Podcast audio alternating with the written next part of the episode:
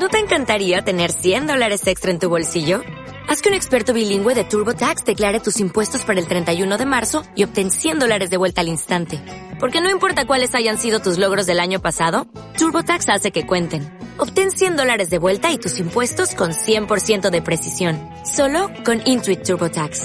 Debes declarar para el 31 de marzo. Crédito solo aplicable al costo de la presentación federal con TurboTax Full Service. Oferta sujeta a cambios o cancelación en cualquier momento. Buenas noches, estimados oyentes de Radio La Tercera. Les habla Sara Melul. Les quiero dar la bienvenida a otro programa Notiarte. Hola amigos, les habla Ricardo Alejo Gracia. Hoy estamos emitiendo Notiarte. Este programa saldrá todos los jueves a las 21.30 horas y se repetirá los sábados a las 19 horas. Buenas tardes a nuestros oyentes, ¿cómo están? Soy Emilce Casinelli y con Sara y Ricardo intentaremos que Notiarte sea un espacio en el cual, junto a ustedes, podamos reflexionar y también informarlos sobre el arte en su sentido más amplio, por ejemplo, a través de la vida de los artistas, escuelas técnicas, historia, y también hablar un poco del contexto en el cual ellos desarrollaron su proceso creativo. Hola, buenas tardes, buenas noches, según sea el lugar de donde nos escuchan. Aquí estamos en otro programa de Noti Arte, hoy con dos sorpresas. La primera es que vamos a tener la voz y la palabra de nuestro compañero Ricardo Alejo Gracia. Eso es toda una novedad, porque hace rato que no lo escuchamos. Y la otra novedad es que va a estar paseándonos en un lugar de arte maravilloso que él nos va a contar con detalle y que se fue nada más y nada menos que al Tigre, al Museo de Bellas Artes del Tigre. Así que los dejo con la palabra de Ricardo y solo voy a volver para despedirme. Hola, ¿qué tal queridos oyentes? Estamos aquí en la ciudad de Tigre con la intención de visitar su museo de arte. Les cuento un poco. Eh, este museo fue inaugurado en el año 2006, luego de muchas reformas y de que fuera declarado en el año 1979 Monumento Histórico Nacional. Hacemos un poco de historia y les diremos que se encuentra en el predio de lo que fuera el Tigre Hotel, que ya fue demolido hace años los eh, memoriosos y de alguna edad recordarán el famoso cartel de la línea 60 que decía Constitución Tigre Hotel y siguió diciendo lo mismo hasta después de muchos años de que el Tigre Hotel eh, fuera demolido. Allí, en ese lugar, funciona ahora el Consejo Deliberante de Tigre y al lado eh, se yergue la figura majestuosa de lo que fuera el Tigre Club. Este edificio fue encargado en 1909 a un grupo de arquitectos dirigidos por dos arquitectos franceses, Dubois y Pater. Esto se lo encargaron los empresarios Torkins, García y Emilio Mitre, y se construyó como complemento del Tigre Hotel, dada la gran cantidad de familias de la clase alta que lo tomaban como centro de sus actividades sociales y deportivas. Inclusive llegó a funcionar allí un casino. Fue escenario de grandes fiestas y bailes de carnaval, pasó por muchas manos, inclusive lo tuvo el club de suboficiales de gendarmería y también eh, albergó diversas manifestaciones hasta que dejó de funcionar y bueno, después la municipalidad de Tigre lo tomó en sus manos y lo refaccionó como dijimos antes y en el 2006 lo inauguró como lo que es hoy el Museo de Arte de Tigre. El museo exhibe una interesante colección permanente de pintura argentina de la segunda mitad del siglo XIX y mediados del 20. Vimos, por ejemplo, en algunas de sus salas, eh, digamos, la más interesante, que es la sala oval, obras de Seferino Carnacini, Quinquela Martín, Alfredo Lázari, aquel que fuera maestro de Quinquela y creador de la Escuela de Pintores de la Boca. También de Pío Colibadino, Luis Cordiviola y Fernando Fader. Esta sala tiene una hermosísima cúpula, de, también obviamente de forma oval, que ostenta una pintura sobre tela que semeja un fresco. A mí realmente me pareció que era un fresco, pero eh, la guía me instruyó que no, que era una pintura. Y esta pintura tiene ninfas tocando diferentes instrumentos, lo que se explica porque esa era la sala de baile del club. Un detalle también, su señorial araña de luces fue traída de Francia y pesa la friolera de 1500 kilos. Otra sala a destacar es la sala histórica, que concentrará obras de los primeros pintores argentinos, caso Pellegrini, Rugendas, Bernaldo de Quirós, de la Valle, J.C. Palier y también de Eduardo Sibori.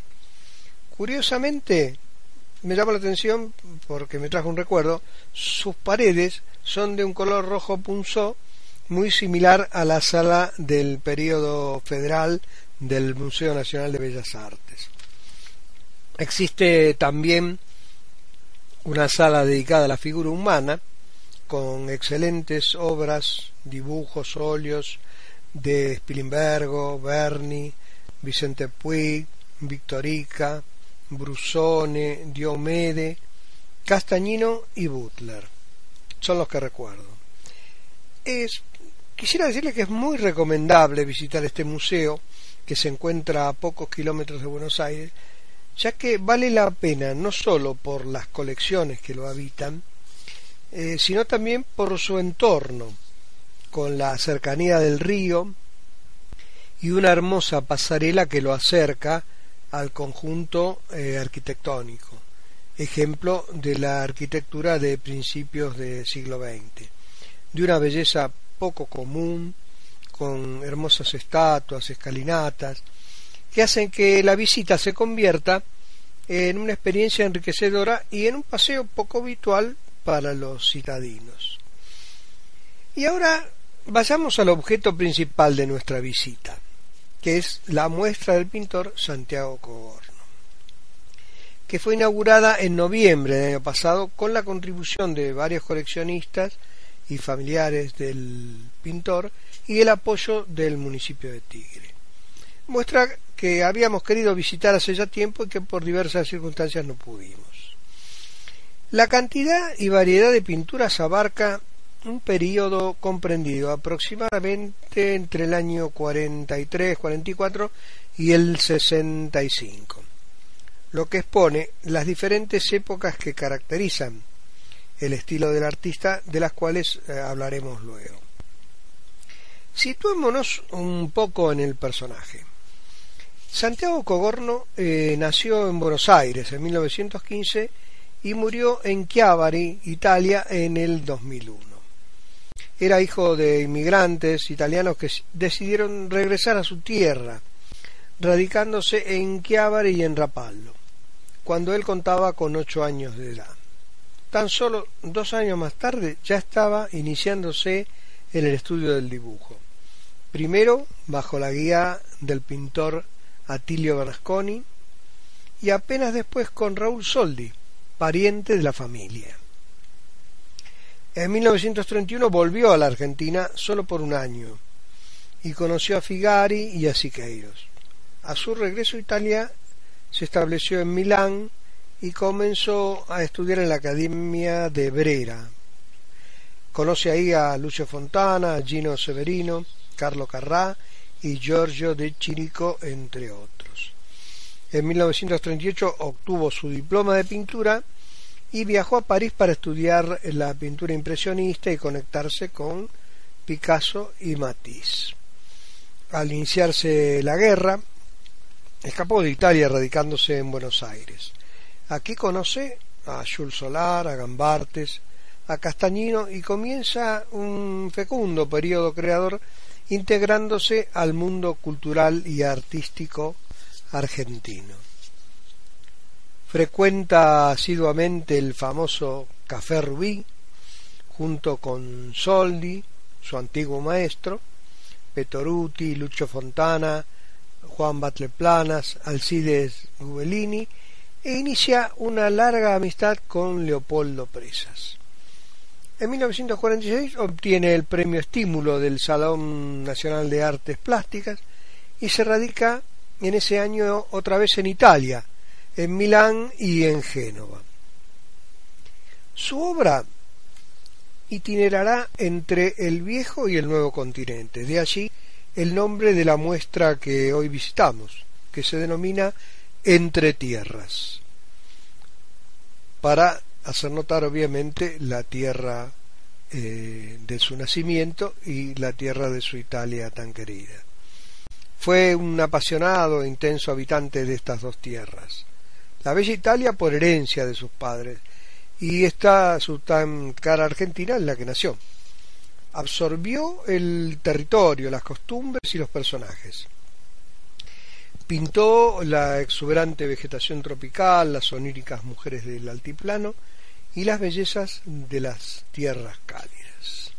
A esas mujeres, las que hablábamos en el párrafo anterior, Cogorno las representa con su tradición folclórica, como habitantes del paisaje, y lo más importante, muestra su esencia. Son tejedoras, labradoras, son los grandes íconos precolombinos. Las recrea eh, mostrando diseños y tejidos, ritmos y colores, para devolver lo esencial de cada una. Mujeres que son paisaje. Algunas eh, de las más destacadas pinturas son figura recostada, recolectoras de frutas, mujer reclinada con jarrones, mujer con maíz, Mujeres del Titicaca, un óleo inmenso de dos metros por quince, impresionante. Mujer pariendo, mujer con arpa, etc. En algunas de ellas se observa la influencia de las culturas precolombinas mexicanas como la maya. Eh, esto se puede ver en las posiciones de estas mujeres, las que podemos observar eh, generalmente recostadas y con objetos saliendo de su vientre como si fuera una ofrenda o un sacrificio. En el periodo que abarca la muestra alterna permanentemente las técnicas de la témpera y el óleo. Y observé que en las últimas, eh, aproximadamente las que van del año 58 en adelante, agrega el grafito, sobre todo para el dibujo, a la témpera y los colores son más claros, casi eh, como acuarelas, a diferencia de todas sus obras anteriores que son más, más cargadas, más oscuras y con colores y pinceladas mucho más intensas. Es una pintura americana no folclórica, cuyo lenguaje tiene el sello del siglo XX. Durante los primeros años digamos entre el 43 y el 55, su estilo, su forma de pintar tuvo grandes transformaciones, a tal punto que si se miran los cuadros que pintó del 49 al 53, 54, y se comparan con los posteriores, como dijimos antes, del 58 al 62, la diferencia es enorme, tanto que a veces no, no parecen hechos por el mismo pintor. En cambio, si se sigue la trayectoria año tras año, las transformaciones se vuelven más coherentes y los cambios no parecen tan arbitrarios. En suma, un pintor nada convencional, que supo evolucionar sin perder su estilo y que resulta imprescindible para interpretar la pintura argentina del siglo XX. Vale la pena visitarla esta muestra, como ya dijimos, no solo por su contenido, sino también por su entorno y porque también, dijimos anteriormente, es un hermoso paseo. Quería mencionar una perlita. Eh, nosotros concurrimos el domingo a visitar la muestra, pero nos encontramos con el museo cerrado y multitud de camiones trasladando instalaciones y otras yerbas.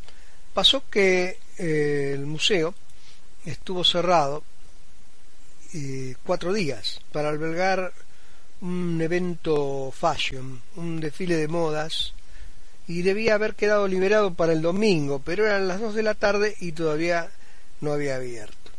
Es decir, que la cantidad de gente que concurrió a la mañana tuvo que retirarse y volver a la tarde o no volver. Una muestra más de los que utilizan los museos y o espacios públicos para eventos privados, comerciales que no se corresponden con el uso al que originalmente están destinados. La Municipalidad de Tigre deberá tomar nota de este desaguisado. Y para finalizar les, les doy la página del museo para los que quieran saber más. Es www.mat, que es el Museo de Arte Tigre, .gov con B corta, O sea, www.mat.gov.ar. Y con esto eh, me despido de ustedes hasta la próxima audición. Bueno, como vieron, nuestro compañero, la verdad que se lo extraña porque es muy explicativo, muy detallista y, y nos dio lujo de detalles de este artista que la verdad vale la pena conocerlo. Así que gracias Ricardo. Hoy no está Emilce, así que estamos nosotros dos. Los dejamos hasta la próxima semana.